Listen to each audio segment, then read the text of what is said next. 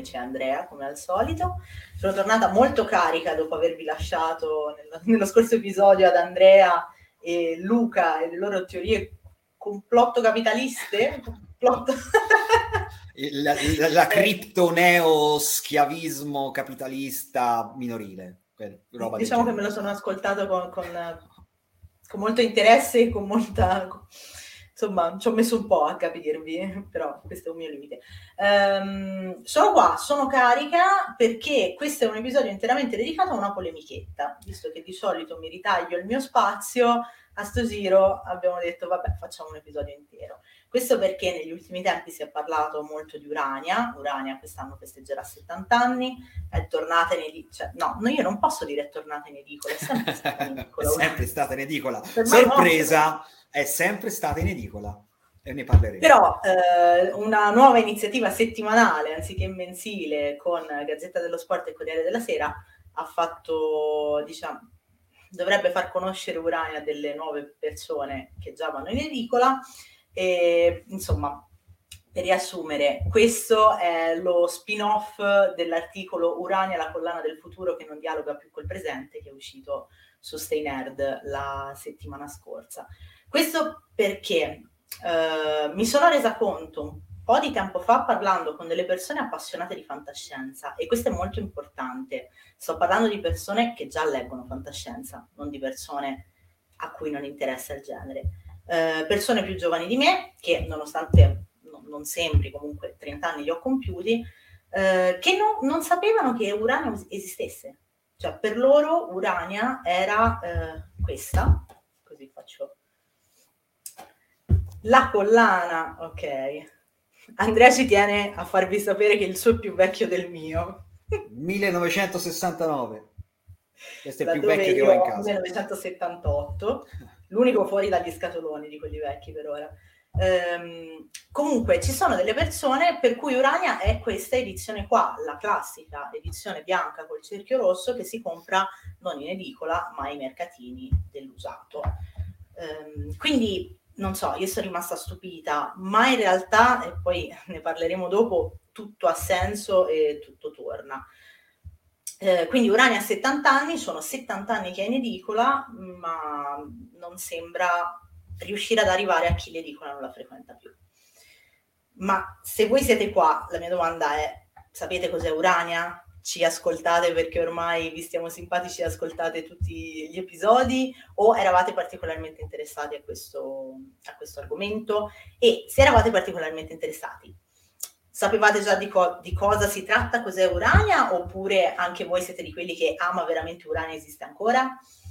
Ah, queste risposte non le abbiamo al momento, però abbiamo Andrea che ci fa la, la storiografia, la cronistoria cronistoria, diciamo cronistoria. La cronistoria di Urania.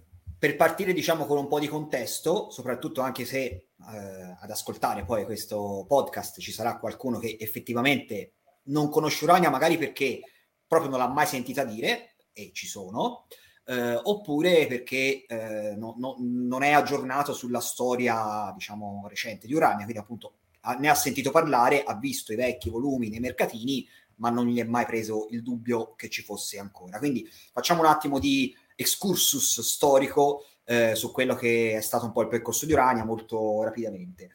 Allora, Urania è nata appunto nel 1952, è stata fondata da ehm, Giorgio Monicelli, eh, che appunto come iniziativa era credo il... Tipo il genero di Arnoldo Mondadori, insomma, ecco, diciamo, era un po' ammanicato con, eh, con il signor Mondadori, eh, e quindi lanciò l'idea di questa eh, raccolta, insomma, di questo periodico di fantascienza, dedicato alla fantascienza. 1952, quindi diciamo che siamo ancora, considerando un po' il, eh, il lag che abbiamo in Italia rispetto alle tendenze, soprattutto all'epoca, de- americane, eravamo in piena golden age che cos'è la Golden Age? Non abbiamo ancora parlato perché dovevamo fare un episodio tre settimane fa, ma se, se vi manca questa informazione seguite il prossimo o quello dopo ancora e dovremo colmare anche questa lacuna. Quindi eravamo in piena Golden Age, ha iniziato a uscire, inizialmente era proprio una rivista eh, periodica, credo settimanale o quattordicinale. Poi è iniziata la, mh, è diventato proprio i romanzi di Urania, quindi appunto dei romanzi interi eh, pubblicati in associazione a questa cosa qui, e poi diciamo ha preso... Teri è una parola da... Sì, sì, sì, sì, sì, ok, ok, ne riparleremo dopo anche di questo. Diciamo dei, dei, dei romanzi, delle, delle, storie lunghe, invece che dei racconti dentro una rivista, in un libro unico, diciamo la, la forma di questa cosa.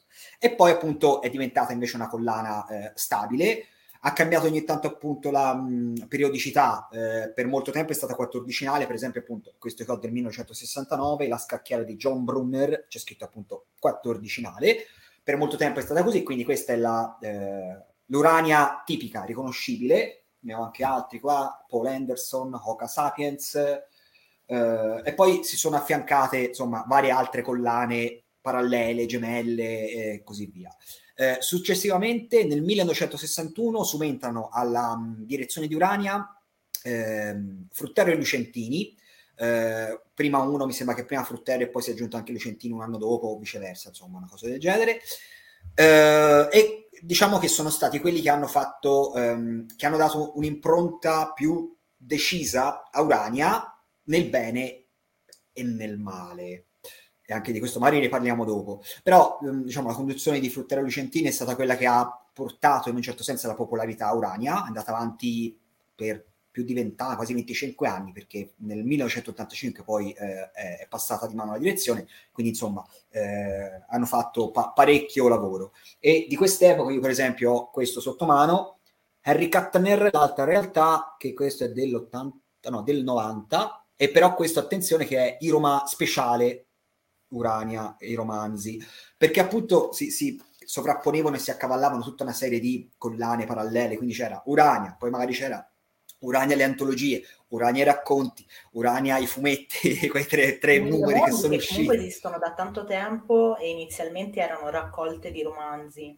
Esatto. Credo abbiano iniziato proprio a uscire in estate e erano tre romanzi raccolti in un volumone.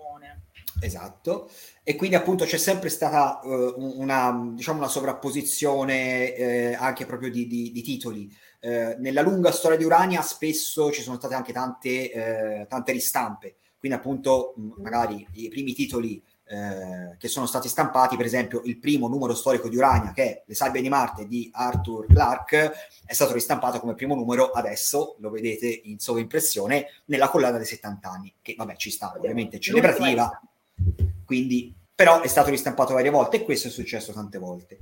Ehm, poi eh, nel 1985 la direzione arriva eh, Montanari, Gianni Montanari, credo ora mi sfugge il nome, comunque, signor Montanari, eh, e qui passiamo alla collana nell'edizione più trash e kitsch oh, che, che abbia mai avuto.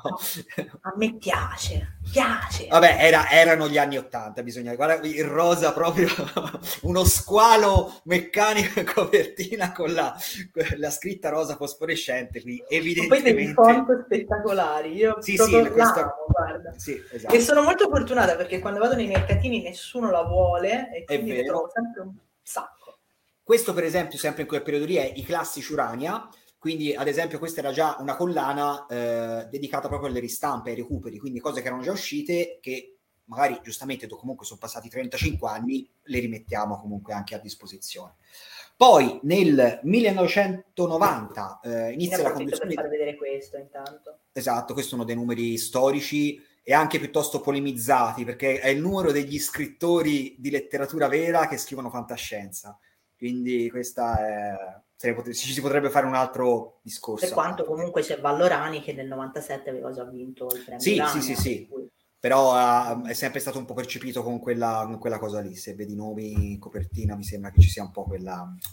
E, e Vabbè, anche la risultato... prossima polemichetta la facciamo sulla la distinzione tra scrittore vero e scrittore di fantascienza. Esatto, esatto, che sono due categorie ben distinte e, e non proprio... Sì, assolutamente. Sì, sì, eh, dopodiché, appunto, nel 1990 inizia la conduzione di Giuseppe Lippi e qui abbiamo un, un esempio uh, appunto di uh, copertina di quest'epoca qua, che erano queste qua arancioni. Uh, questo tra l'altro è Dario Tonani, il primo libro che è uscito di Dario Tonani su Urania, che è Infecta, prima del successo che ha avuto con Montonoro. Super raro, peraltro. Sì, ora non si trova più, e, mh, lo danno tipo a 950 euro una copia di questo qui. Tra l'altro, secondo me era molto più figa questa saga qui. Dario, se ci senti, te lo dico, ma l'ho sempre detto. Eh, e vabbè, qui c'è un altro, Jeff Somers, la chiesa elettrica, quindi comunque qui c'era un design grafico un po' più eh, audace per l'epoca. Si torna al cerchio. Esatto, dove era tornato comunque l'idea del cerchio. In quel periodo lì, che è stato il mio periodo di, diciamo più di innamoramento di Urania, anche perché insomma ero probabilmente nella fascia d'età eh, giusta in cui facevo le mie scoperte e mi stavo costruendo la mia biblioteca di classici. Eh, c'era anche... La fascia di età giusta dovrebbe essere quella che adesso hanno la, la generazione sì. Z, invece la fascia di gente che adesso legge l'Urania è quella dei cinquantenni. Cosa è successo? Esatto, Come potuto che... accadere? Io però ero già, ero già, ben informato, devo dire che no, non è che ho scoperto Urania, ma al tempo non c'erano i, i social, quindi venivo da altre fonti di informazione. Okay, Aspetta, però... devo, devo aprire un momento una parentesi. Dai, Io dai. Urania l'ho scoperto grazie a mio padre, che li collezionava. Okay. Ed effettivamente cercando in casa, pensando agli Urania che mi ha fatto conoscere lui, anche lui li comprava al mercatino e non li comprava in edicola. Perché no, lo, scheletro allora... imp- cioè, lo scheletro impossibile che è stato pubblicato nel 78 per la prima volta e che era una storia che mi raccontava da piccola perché poi i traumi ne abbiamo parlato per Halloween, mm. da qualche parte devono pure arrivare.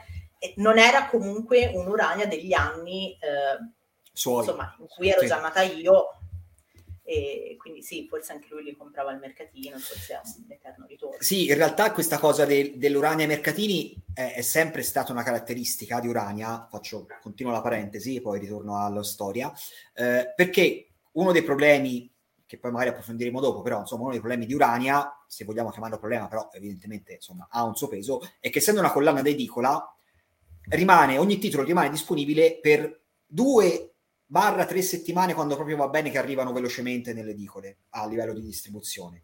Quindi se tu non hai preso un libro nel momento in cui eri in edicola, c'è il servizio arretrati, ma insomma una roba antiquata. Io all'epoca un po' di volte l'ho fatto e tipo due volte su tre mi è arrivato il libro sbagliato ma non è, non è colpa di Urania, eh, figuriamoci. Però insomma, ovviamente è una cosa, insomma, un po', anche perché costano tipo tre volte il prezzo di copertina, insomma, è una procedura farraginosa e mi stupisco se qualcuno oggi la utilizzi.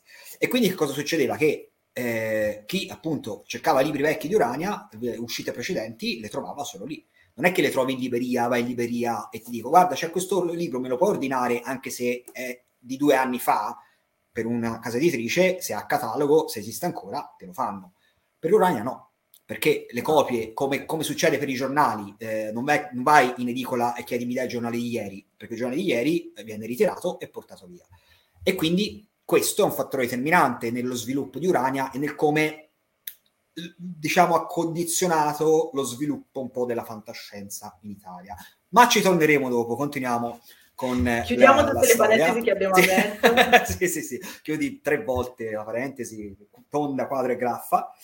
Eh, dicevo che in quegli anni là, quando stavo un po' scoprendo la fantascienza e proprio eh, volevo anche trovare i, tutti i, i, classici che mi mancavano perché non si trovavano in libreria, ci fu la mia collana preferita di Urania, che è Urania Collezione. Questa Urania Collezione, questa nera con il doppio risvolto che poi è andato via, però comunque insomma era sempre valido, l'illustrazione a tutta, ehm, a tutta copertina e questo elegantissima etichetta qui per il titolo che poi non L'unica edizione di Urania che effettivamente non avrebbe sfigurato in libreria. Esatto, eh, e io ero talmente appassionato, l'ho già detto in qualche episodio precedente, che io questa collana mi abbonai, effettivamente sono stato abbonato, quindi mi arrivava a casa nella cassetta della posta per tre o quattro anni, credo. Qui c'è un altro, per esempio, un'altra delle copertine che mi piace particolarmente. È un universo senza luce? No, eh, stanotte il cielo è lui, ma è stanotte il cielo cadrà, okay. che sono due romanzi brevi. Daniel F. Gallois, di cui abbiamo già parlato, però infatti per l'universo senza luce non mi ricordo quando. E, ehm, sì, sì, sì. E quindi io sono stato abbonato per diversi anni, soprattutto perché mi piaceva proprio la, la, costituzione di questo libro qui, e poi effettivamente erano titoli che se non li pubblicava Urania io non li avrei mai trovati.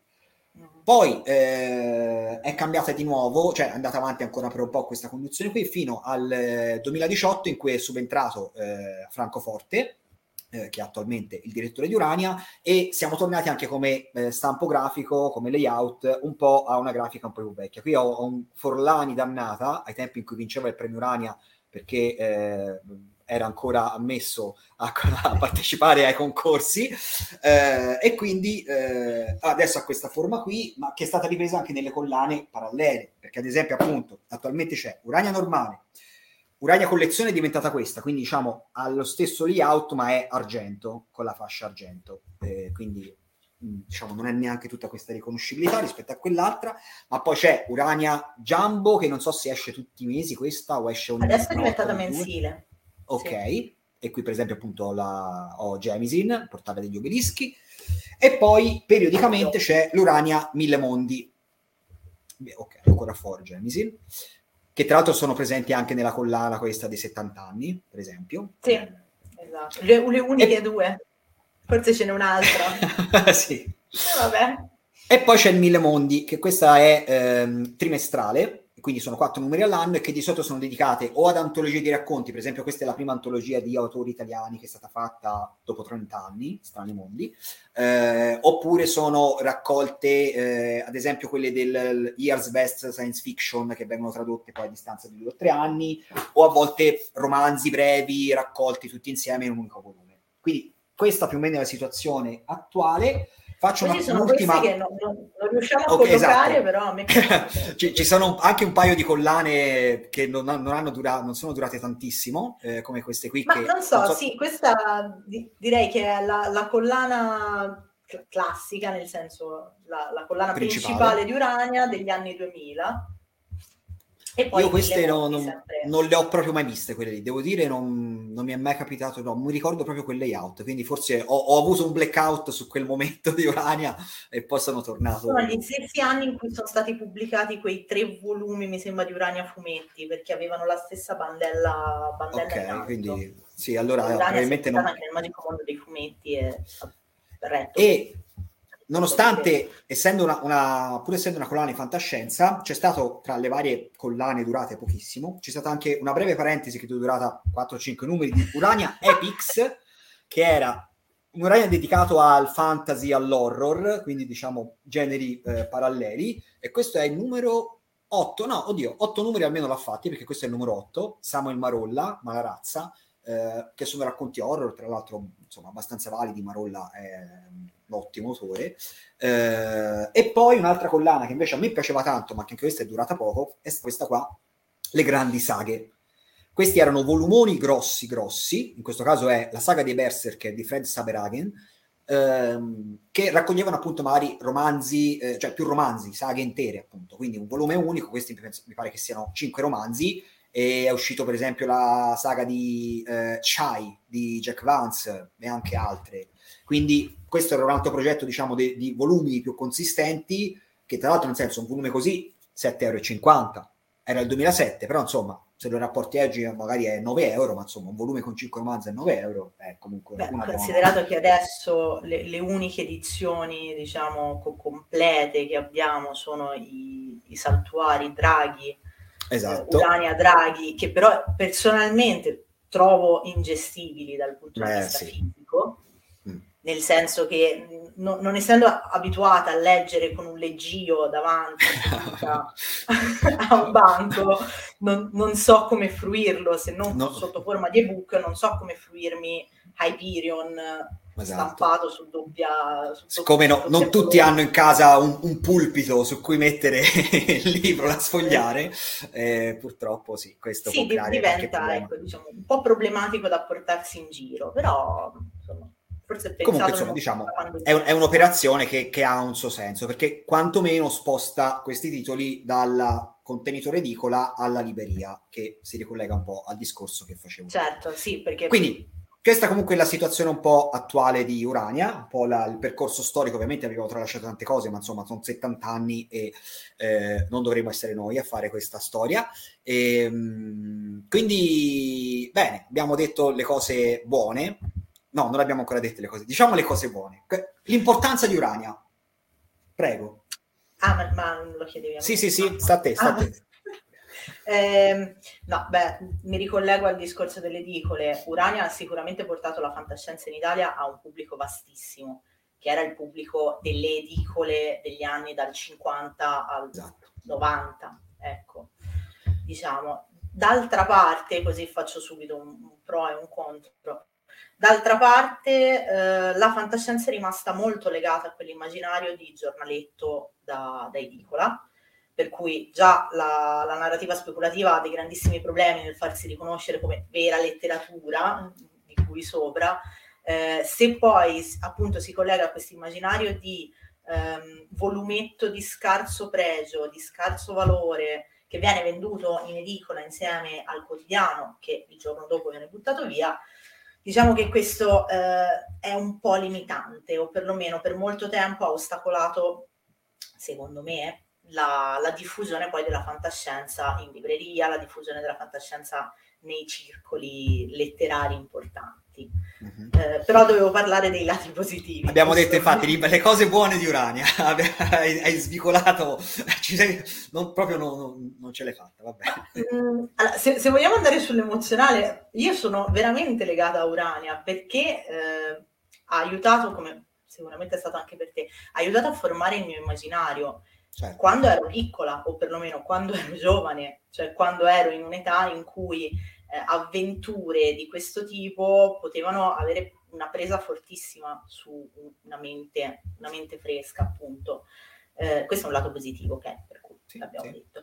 E questo è il motivo per cui poi io sono entrata in polemica con l'iniziativa per i 70 anni e con una certa mancanza di attenzione per quello che è un pubblico che ha l'età che avevo io quando ho scoperto Urania, ma che siccome nel frattempo sono passati vent'anni, eh, non sa che esiste, non lo trova o perlomeno non è così ricettivo eh, per quanto riguarda i canali dove si possono trovare l'urania.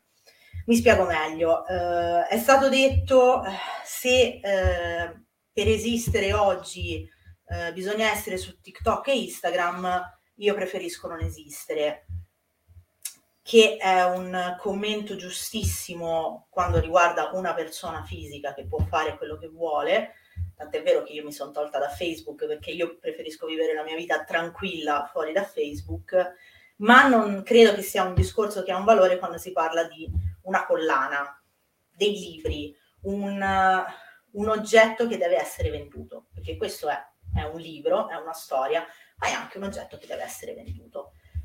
I ragazzi di oggi su Facebook non ci stanno, i ragazzi di oggi in edicola non ci vanno. Questo aspetta, sì. aspetta, te dici Facebook, ma non, non, vuol dire che Urania sia su Facebook già, quindi no, sei... no ecco, ecco. parliamo no, de... ecco. sui blog non ci vanno, diciamo quello. L'unico blog... canale ufficiale di comunicazione di Urania è il blog. Mm.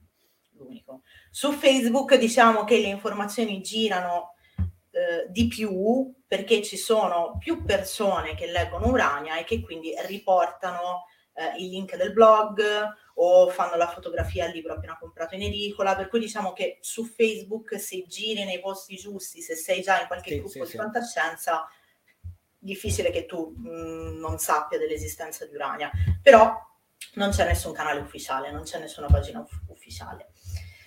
Detto questo, comunque i giovani non ci stanno su Facebook, per cui non sono raggiunti da queste informazioni. Eh, I giovani stanno su Instagram, i giovani stanno su TikTok e, e quindi a me sembra, social, sembra veramente assurdo che per quanto magari in questo momento Urania venda benissimo, sì, non capisco perché... Da, da non... quello che si dice è un periodo molto favorevole per Urania. Ma io sono felicissima, guarda, sì, sì, però certo. non capisco perché non si faccia quel passo in più per vendere a tutta un'altra generazione che adesso ha 20 anni e che quindi eh, potenzialmente può comprarti Urania per i prossimi 70, eh, laddove per meri numeri, se vende una persona che ha 50 anni, al massimo glielo puoi vendere per altri 40, dai, siamo... Sì, vabbè, diciamo. Eh, sì, allora, infatti, la, la cosa che, eh, che, ho avuto l'impressione io, ma dico ora, ma in realtà l'ho sempre un po' avuta, è che eh, Urania si rivolga principalmente al pubblico quasi dei collezionisti, nel senso che ehm, appunto abbiamo detto delle ristampe, no? Che molte, col- molte, volte sono stati ristampati titoli che sono già usciti 3-4 volte, eh, magari in un'edizione nuova perché eh, appunto è cambiata la collana, è cambiata la veste grafica, è cambiata la copertina. E quindi eh, uno si ritrova, uno che segue Urania, magari dal 75, si ritrova ad avere eh, sei volte lo stesso eh, Io Robot di Asimov. E, mh, magari appunto, ah, questa è l'illustrazione di Car- di Karel Toll, ah, questa è l'illustrazione di Brambilla, e sono tutte belle, sono tutte fantastiche, però è sempre lo stesso libro. Ma, Chi, ma come Karel Toll non ce n'è? Come Karel Toll, no, no, assolutamente, no, no, no, eh, anzi, cioè, ho sentito dire più volte che in questa nuova collana di Urania, questa di 70 anni, dovevano mettere le copertine di Karel Toll e non copertine fatte. Ma, ma riesumato esatto. per, cioè per farne di nuove o... No, probabilmente bastava anche tipo un collage delle copertine vecchie, erano tutti contenti. E, ehm, però appunto eh, quest, quest, chi, chi, segue da tanto tempo Urania e si ritrova ad avere sei volte il, il, titolo, lo stesso titolo, perché è un collezionista, perché gli piace averci la biblioteca piena, benissimo. Ma personalmente io, io non ho mai ricomprato un titolo di Urania che avevo già quando eh, l'ho trovato uscire, perché a me interessa, diciamo, la storia, il libro che c'è però, dentro. Però perdonami, eh. se mm. effettivamente Urania riuscisse ad arrivare alle nuove generazioni, cosa che abbiamo appurato non fa, sì.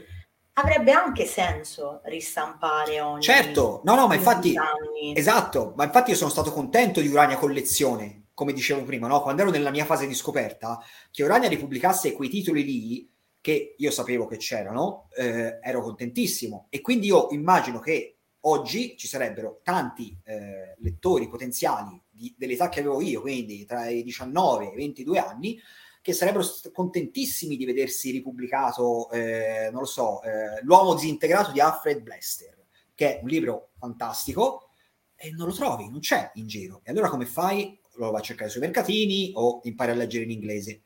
Se non hai queste cose qui non lo trovi. Se lo facessero su Urania Collezione adesso e eh, chi ha questa età sapesse che esiste Urania Collezione, che deve andare in edicola a comprarlo, perché quello è il problema, che l'edicola non è il luogo in cui una persona cerca un libro.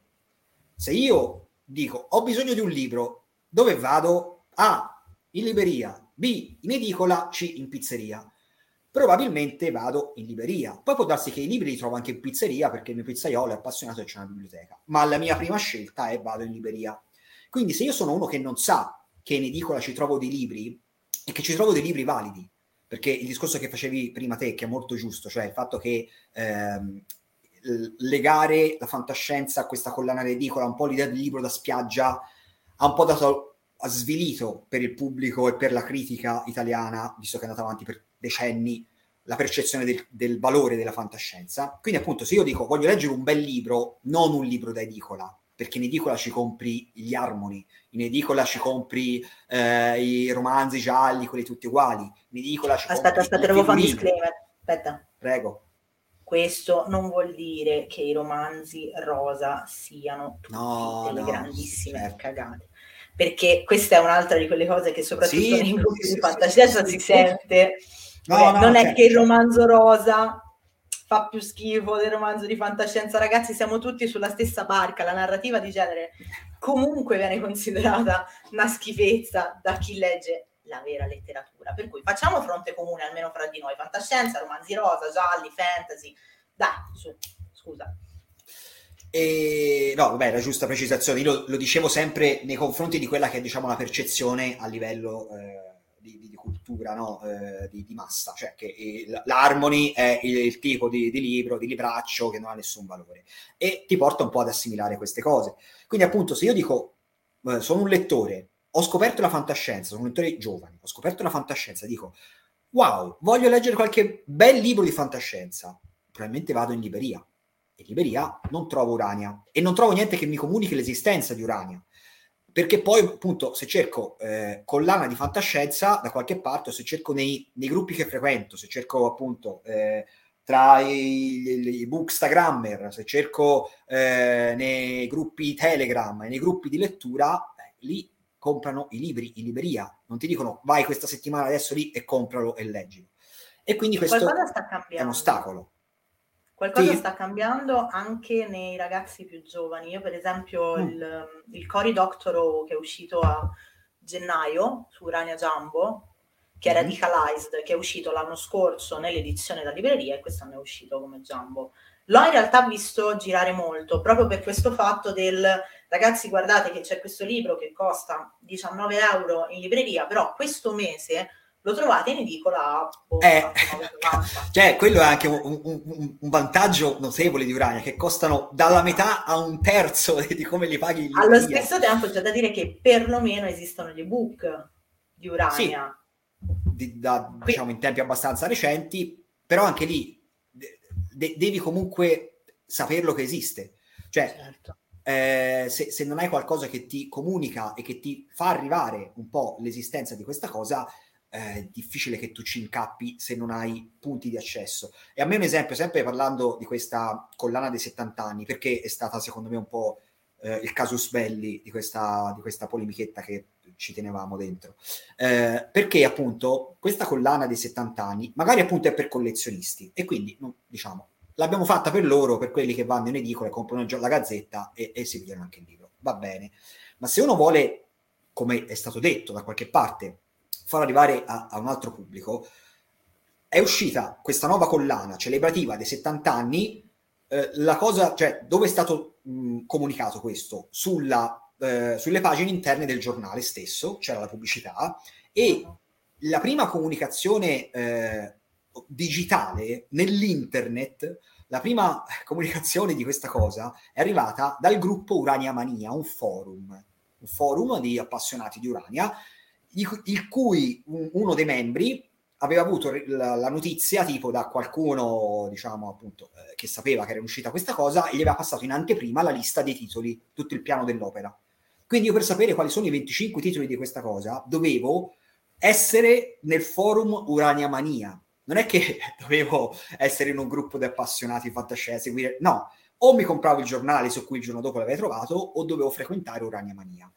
E, secondo me questo è c'è un problema. Cioè, non puoi fare in modo che la tua comunicazione avvenga per via di conoscenze personali tra persone che sono già interessate a questa cosa.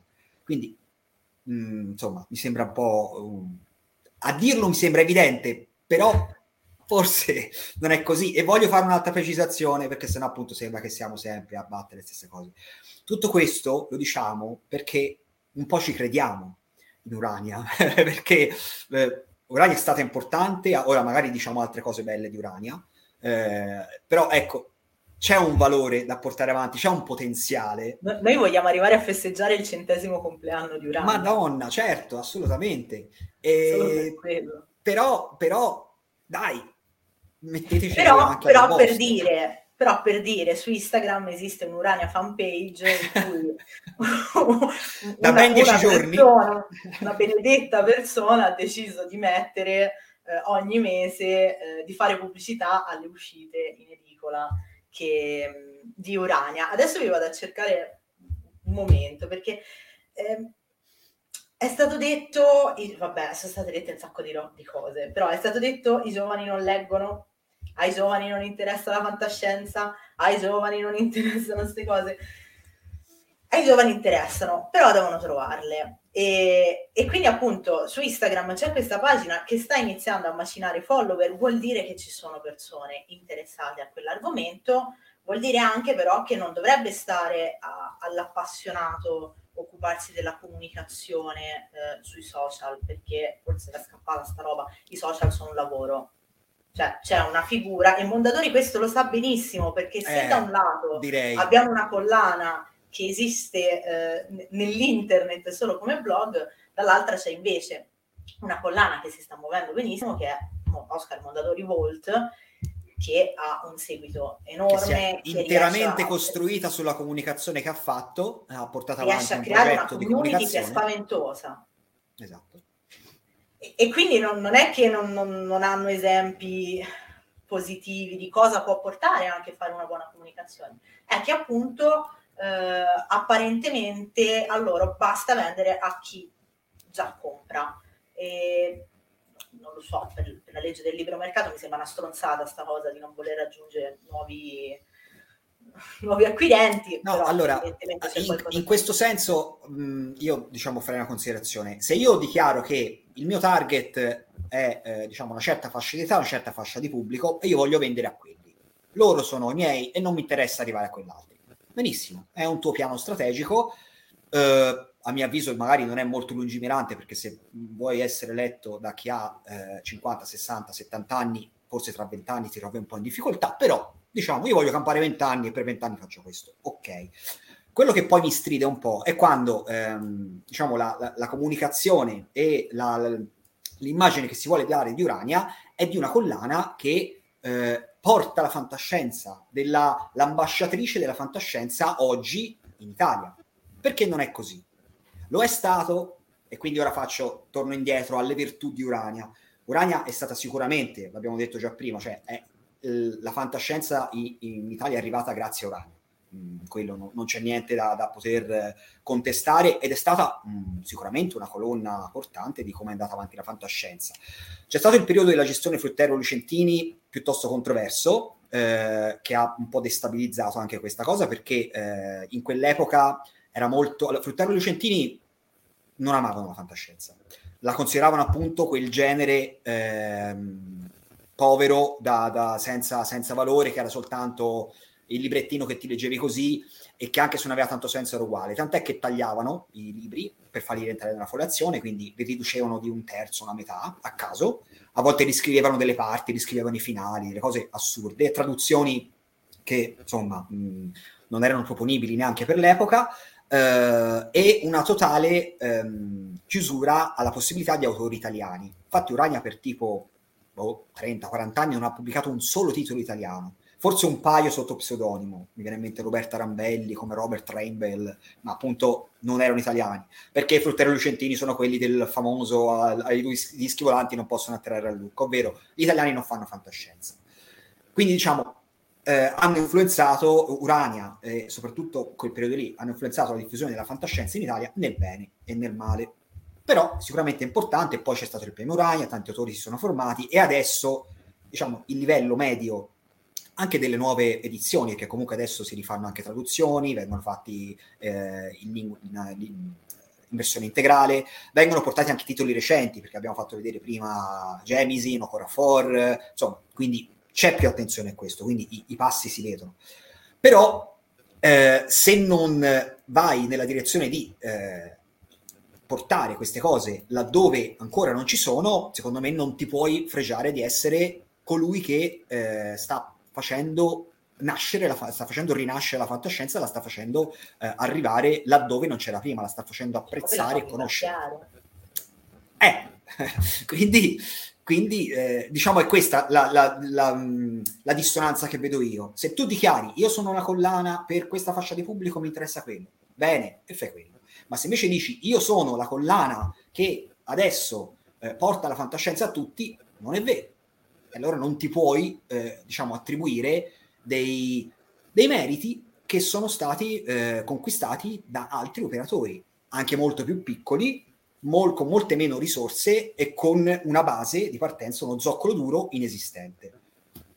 Questo è il nucleo della mia posizione. Ah, meno male la devo fare io la polemichetta. ok, va bene. Ho detto quello che devo va dire, bene. quindi adesso tor- torniamo alle cose belle di Urania, vai. D- diciamo, aspetta perché diamo a Cesare, diciamo che dai, dai, tempi di Fruttare e Lucentini, perlomeno come dicevi anche te, adesso la no, no, no, italiana esiste, è sì, ben, sì, rappresentata sì, certo. su, ben rappresentata su Urania e fuori da Urania, perché diciamo che più di una casa editrice si è resa conto che, che, che cosa sono i dischi volanti, che dischi volanti possono attirare a Luca. per cui sì, assolutamente. Un altro pregio secondo me è che sembra che stiano puntando molto su Urania Jumbo. L'hanno fatta passare, appunto, prima era, boh, è partita come trimestrale, forse. Sì, sì, era un po', forse sì, a mille mondi, a mesi alterni, una cosa del genere. E è diventata, l'anno scorso usciva ogni due mesi, da quest'anno esce ogni mese secondo me sono le edizioni migliori, un po' perché vanno a riprendere comunque delle ottime traduzioni che sono già arrivate in libreria, perché Vinti, la trilogia, prima è uscita in libreria e poi è uscita su eh, su Urania. Prendiamola come la collana economica di Oscar, eh, Oscar sì. Di là, che non fa un libro economico neanche a, a fregarlo in ginocchio, ma ha un sacco di lati positivi, per cui non ci lamentiamo sicuramente di questo. Ehm, è anche l'unica collana, secondo me, Jumbo che spazia un po' fuori da quell'egemonia dell'uomo bianco, anglofono, che, che è un po', un po', la base di Urania, che fino a una certa, cioè, fino a una certa età ci sta. Eh, è vero, venivano pubblicati più uomini, venivano pubblicati pubblicate più persone che venivano comunque da, dall'America, dagli Stati Uniti. Eh, Fruttero e Lucentini, eh, siamo lì, è quello. Io sono d'accordo, però siccome mh, siamo andati avanti di quei 50 anni buoni per cui adesso le donne scrivono e leggono tanto quanto gli uomini e abbiamo scoperto la fantascienza cinese, abbiamo scoperto eh, l'afrofuturismo, abbiamo scoperto che insomma il mondo non gira sempre intorno alle stesse storie raccontate dagli stessi personaggi. Eh, Urania Jambo è quella che almeno personalmente mi dà un po' di soddisfazione da questo punto di vista. E come ho detto nelle storie di Instagram il mese scorso, Urania per favore fai pink washing. Cioè anche qua è una questione di marketing, ok? Sì. Eh, I libri scritti dalle donne, i libri scritti dalle persone queer, i libri scritti da, da persone di minoranze tirano un sacco, te lo giuro. Cioè c'è mercato per sta roba, fidati. Per cui anche fosse solo una questione di marketing, eh, in 25 titoli di una collana che dovrebbe attirare nuovi lettori e nuove lettrici, non puoi mettermi tre donne, 3 su 25 non è il 50%, non è neanche il 40%, eh? ma neanche il 30%. Per cui, ecco, cioè, secondo me c'è una, ci sono du- due anime di Urania, una che mm. vorrebbe effettivamente andare avanti, eh, rappresentare quel futuro che ci si aspetta dalla fantascienza, dalla speculazione, non prevedere il futuro, ma promuovere il futuro, che è un concetto diverso. E dall'altra c'è una gestione che, che un po' appesantisce questa, questa, corsa verso il futuro e per cui si, si limita al, al, minimo sindacale, a quello che serve per rimanere in vita, che è appunto pubblicare eh, romanzi di autori bianchi morti perché siamo sicuri che si vendono e pubblicizzare eh, attraverso il blog. Sì, a me ora mh, riviene in mente, eh, non so se ti ricordi quel, um, quel numero, eh, quello speciale di Robinson che era uscito forse l'anno scorso, eh, che parlava proprio della fantascienza, la fantascienza nel 2020 o nel 2021, non mi ricordo, forse sì. avevamo, già, avevamo, già, passato la pandemia. E eh, era non una cosa... Non lo so, perché per me c'è 2020-2020. Sì, sì, infatti eh, eh, ci si confonde facilmente. Però avevamo già avuto esperienza di quella cosa, quindi era 2020 o 2021. Ehm, e mi ricordo che, eh, vabbè, era una cosa improponibile, era appunto gente che non legge fantascienza dal 1985 che parla di fantascienza e ehm, veniva proposta, cioè l'idea che si aveva della fantascienza, venivano fatti i soliti nomi, Asimov, Heinlein, eh, Clark, eh, forse Dick veniva citato addirittura, però veniva, citato per esempio Ted Chang, si diceva l'autore cinese Ted Chang, per esempio. Beh, certo. però, eh, vabbè, eh, scusa, uno che di cognome fa Chang, di dove vuoi che sia? Cioè, eh, non è che vai a fare ricerca. però il, il lap, vabbè, ci può stare il lapsus, dai, per, cioè, già il fatto che sia stato nominato è, è notevole. Però ecco, eh, secondo me... Rival. Sì, sì, sì, certo, era collegata a quello, infatti. Eh, il, secondo me que- quest'idea di Urania, questa, questa eh, idea con- conservativa di Urania è un po' quella appunto che diciamo un po' l'establishment culturale ha rispetto alla fantascienza. La fantascienza è quella roba lì, è quella roba lì avventurosa, dei grandi maestri degli anni 50 e 60, qualcuno negli anni 70, poi basta, 80 poi è finita la fantascienza, la fantascienza è morta e come concluse- concludeva l'articolo di uno di questi qui, a- ad agosto mangiamo ancora la panzanella. Testuali parole, non me lo sto inventando poi me lo recupero se lo volete vedere. Non mi ricordo la, l'autore, però...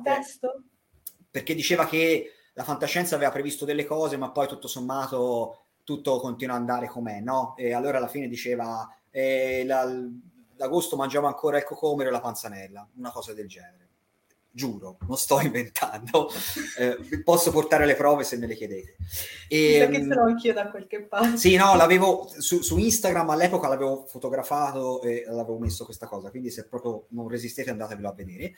E, ehm, quindi ecco, mi, mi pare che ci sia un po' quest'idea qua e anche questa iniziativa dei 70 anni, secondo me si aggancia molto a quella cosa lì eh, perché ho letto anche un'intervista eh, che ha fatto appunto il direttore Franco Forte di Urania in cui eh, si parla della nascita di questa iniziativa e dice che gli è stata proposta appunto, non so, da, da, dal direttore della Gazzetta, de, non so bene i ruoli, quindi non so se dico il direttore, ma è...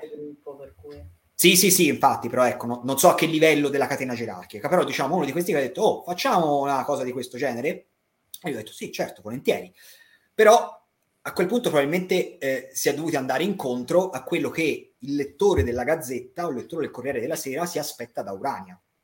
E quindi siamo tornati in quel, appunto, in quel gorgo di riproporre le stesse cose, anche se qui poi, l'abbiamo detto, ci sono dei titoli in effetti moderni e interessanti in questa, in questa collana qui. Appunto, Guarda, già il fatto che ci siano uh, Okorafor e, e Jemisin a me stupisce. Sì, sì, sì, sì infatti. Stupisce. Eh, ben venga, cioè io non, non è che sono qua a dire ah questa iniziativa non doveva uscire. No, no, no, ma infatti cioè, mh, diciamo che... Il mio era di comunicazione, cioè come esatto. è stata comunicata questa iniziativa, a chi è stata comunicata, a chi già sapeva che esisteva, su per giù. Per farti un esempio, ci sono eh, libri che escono in edicola, vorrei non fare nomi così, comunque collane di libri che escono in edicola, eh, che hanno scoperto il magico mondo dei, book, dei bookstagrammer, dei booktuber e con delle edizioni eh, estremamente scarse di mm. libri che erano già vecchi cent'anni fa, ehm, fanno un battaggio pubblicitario, fanno delle collaborazioni comunque con delle influencer che parlano di libri, non con l'influencer che fino al giorno prima parlava di di make up e poi gli mandano il libro, ma con una targetizzazione, sapendo benissimo chi si occupa di determinati argomenti, che fa sì che io sti libri poi me, me li ritrovi ovunque. poi magari io non lo compro, ma perché io, lettrice forte, non sono neanche il target di, quella, di quell'iniziativa, di quella collana edicola, che punta più a mh, chi legge in maniera magari occasionale, a chi piace la copertina bella con i fiorellini e i glifi dorati, però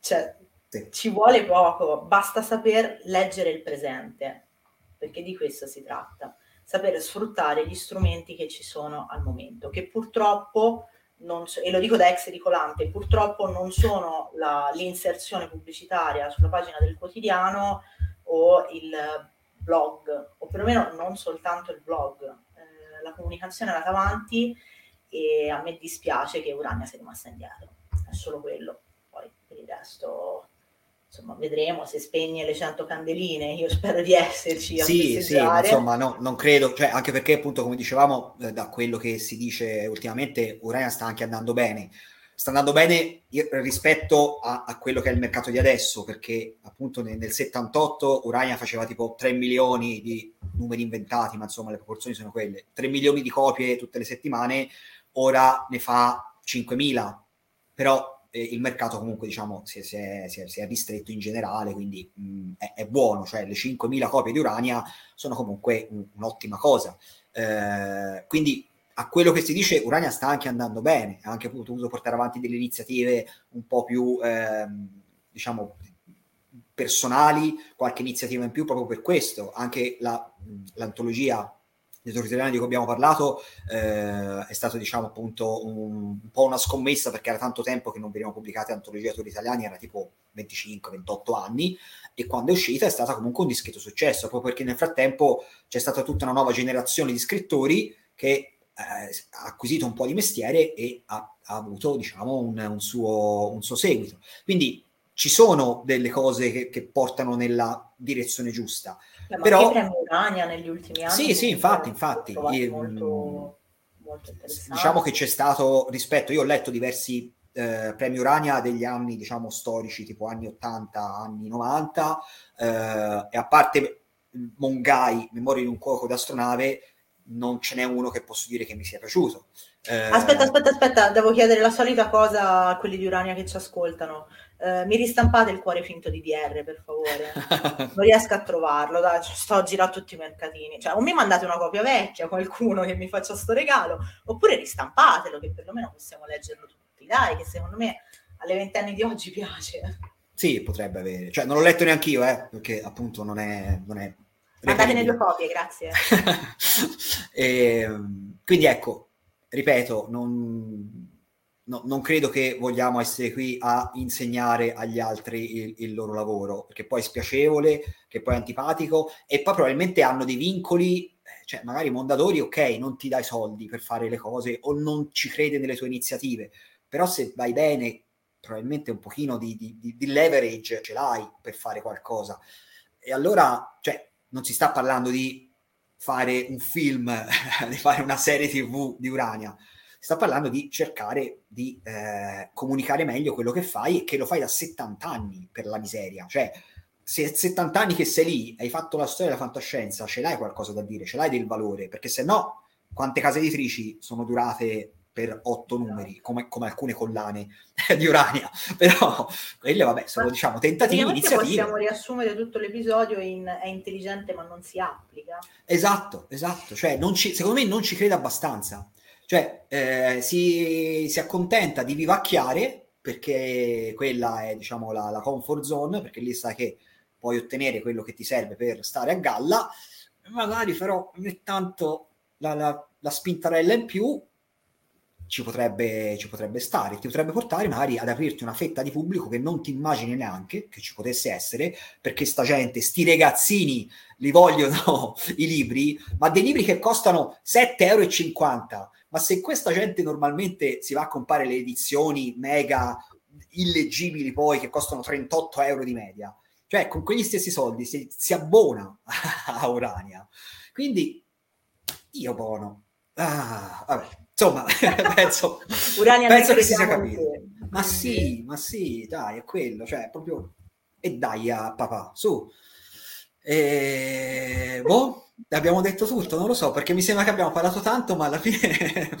no, no, no. Eh, io credo di sì. Eh, di- direi che se eh, sei una persona giovane che ha scoperto Urania in questo momento ascoltandoci, eh, ti consigliamo di andare sul blog dove perlomeno sono segnalate, non o so su, dove altro mandarli. O allora, su, Urania, fan, Urania Fanpage su Instagram. Su Instagram che... Urania Fanpage, seguite la pagina non ufficiale di Urania dove ogni mese trovate le informazioni sulle, eh, sui libri in edicola. Poi, Poi aspetta, no, lo, lo, dico che, lo, dico che, è simpatico, eh, siccome ho fatto anch'io un, un, un, reel su Instagram in cui chiedevo chi, chi conosce Urania, se sa che esiste ancora al di là dei mercatini, mi, mi, ha risposto appunto questa pagina che non so chi sia che la gestisce, poi probabilmente sarà uno dei soliti, magari in realtà so chi è, ma non so chi è quella persona. Eh, e mi ha detto, mi ha risposto dicendo: Guarda, mi scrivono a me per chiedermi quali sono le uscite. Quindi, nel senso, mi sembra un po' paradossale che ci debba essere appunto un'Urania una fanpage, perché si chiama così, e si debbano rivolgere a quella per dire ma che cosa esce in edicola, che cosa c'è in edicola? Dio, vabbè, dai. E, eh, vabbè, niente, solo quello. Se siete giovani, seguite Urania Fanpage su Instagram, almeno scoprite cosa c'è in edicola. Lo scoprite insieme a noi, cioè lo scopriamo tutti insieme, però almeno lo scopriamo. Eh, se avete 50 anni e vi siete sentiti offesi da questo podcast, eh, scusatemi. Mm, ma... Se avete 50 anni non state ascoltando questo podcast. Quindi... Diamogli il beneficio del dubbio, Andrea. Dai, Vabbè. Vabbè. niente, allora salutiamo tutti i cinquantenni che non ci ascoltano. E, ehm, basta, Urania, ti vogliamo bene, non, non sentirti offesa. Da... Vogliamo dire una cosa eccezionale, tipo che invitiamo qualcuno... No, no, no, no, niente. No, scherzavo, scherzavo.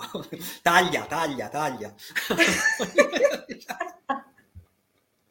no, noi, uh, io, noi, parlo per noi o parlo come la regina Elisabetta, non lo so, comunque siamo apertissimi al dialogo, certo, siamo apertissimi al confronto. Eh, non, non, non, mi sento di aver mai offeso nessuno, ecco. No, no, certo. Parlo di dinamiche, non parlo di persone, non entro nel merito del lavoro di una determinata persona. Credo di non averlo mai fatto. Eh, cosa stai leggendo, Andrea? Un'Urania? No, io sto leggendo, allora aspetta eh, perché è difficile il nome, eh, sto leggendo attualmente La teoria della stranezza di Pavla Horakova, eh, che è un libro di questa autrice ceca, ceca nel senso della Repubblica Ceca. Um, no, vabbè, detto così poteva essere, poteva essere fraintendibile. Uh, eh, che uh, lo sto leggendo perché mh, sono entrato in una specie, mi sono fatto trascinare in una specie non di gruppo di lettura, ma tipo di quasi di challenge, non ne voglio parlare di questa cosa, però insomma l'ho scelto io, non è che mi è stato imposto, l'ho scelto io tra una rosa di libri. Um, e boh, perché è, è un libro, diciamo, si presenta con appunto questa protagonista che è una ricercatrice di, di psicologia, qualcosa del genere, non mi è chiarissimo in effetti, che comincia a notare fenomeni strani e comincia a fare collegamenti del tipo di, di ehm, quantistici, c'è un po' di parole così, frattali, cosa, cosa però boh, sono arrivato tipo, sono un po' meno di metà e mi sembra che non stia, cioè io sta teoria della stranezza non è mai stata nominata finora, io non ho capito di che parla, cioè questa racconta tanto di, quello che vede, di quello che fa, e della mamma, e della famiglia, e dei sogni che fa. I sogni sono descritti molto bene, devo dire che è uno dei pochi libri in cui mi sembra che i sogni siano, sembrino davvero dei sogni, con quella illogicità dei sogni, però non ho capito di che cosa mi sta raccontando, quindi per ora sono un po' scettico e visto che mi manca ancora metà e che a questo punto non ho ancora capito che cosa mi vuole dire, non escludo la possibilità di mollarlo di qui a una settimana. Quindi lo scopriremo nella prossima puntata. Beh, l'ultima volta che ci siamo sentiti stavi leggendo i Promessi Sposi. Con i Promessi Sposi è andata benissimo, cioè leggevo molto più volentieri i Promessi Sposi di questo, quindi... Pensa te, pensa te. No, io sono in un blocco, sai, sai, quando inizi un libro al giorno sperando che sia quello che ti sblocca e poi non ti sblocchi e accumuli una marea di libri, per cui mi sono ributtata sulla rilettura di Ragazze Elettriche di Naomi oh. Alderman, di cui secondo me potremmo parlare per delle ore perché è uno di quei libri che divide tantissimo chi l'ha letto eh, tra accuse di antifemminismo e quant'altro. Io so alla seconda rilettura ci sto cercando l'antifemminismo perché voglio cercare di capire eh, le, le, critiche che gli vengono mosse, ma ancora non, non ce le vedo. Cioè, non lo so se, se è antifemminista dire che passare il potere di mano senza cambiare il paradigma eh, fa sì che comunque ci sia della violenza perpetrata semplicemente dalle donne nei confronti degli uomini anziché dagli uomini nei confronti delle donne Vabbè, forse sono antifemminista. Non lo so, vabbè, ho detto tutto lì, tanto tra un po' l'8 marzo e ce la giochiamo così. E poi sto ascoltando Lei che divenne il sole, She Who Became the Ah, Sun. ascoltando? In audio? Sì, audiolibro, mm. perché ho dopo aver fallito con Audible e aver fallito con Storytel, mi sono buttata su Script, che è una piattaforma inglese, americana, non so, che comunque ha molti audiolibri in lingua perché non riesco a ascoltare quelli in italiano. Non, non riesco ah. a trovare una voce che non mi faccia venire voglia di urlare. So, solo forse Loredana Lipperini che legge l'incubo di Laus sono riuscita ad ascoltare. Per cui sì, me lo sto ascoltando e forse sono troppo vecchia perché comunque è uno young adult, mi dà un po' l'impressione di è ambientato in Cina e non ne so abbastanza di storia cinese per esprimermi su quello, peraltro lo sto ascoltando in inglese per cui lasciamo perdere. Il fatto è che c'è tutta la parte di storia, tutta la parte ambientata dell'esercito di cui non me ne frega assolutamente niente, niente.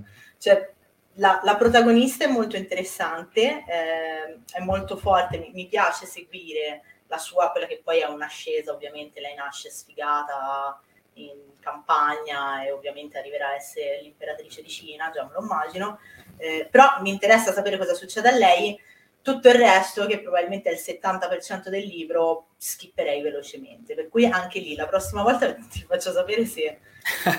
avremo, il, avremo tutti libri buttati in mezzo alla strada e parleremo di quelli.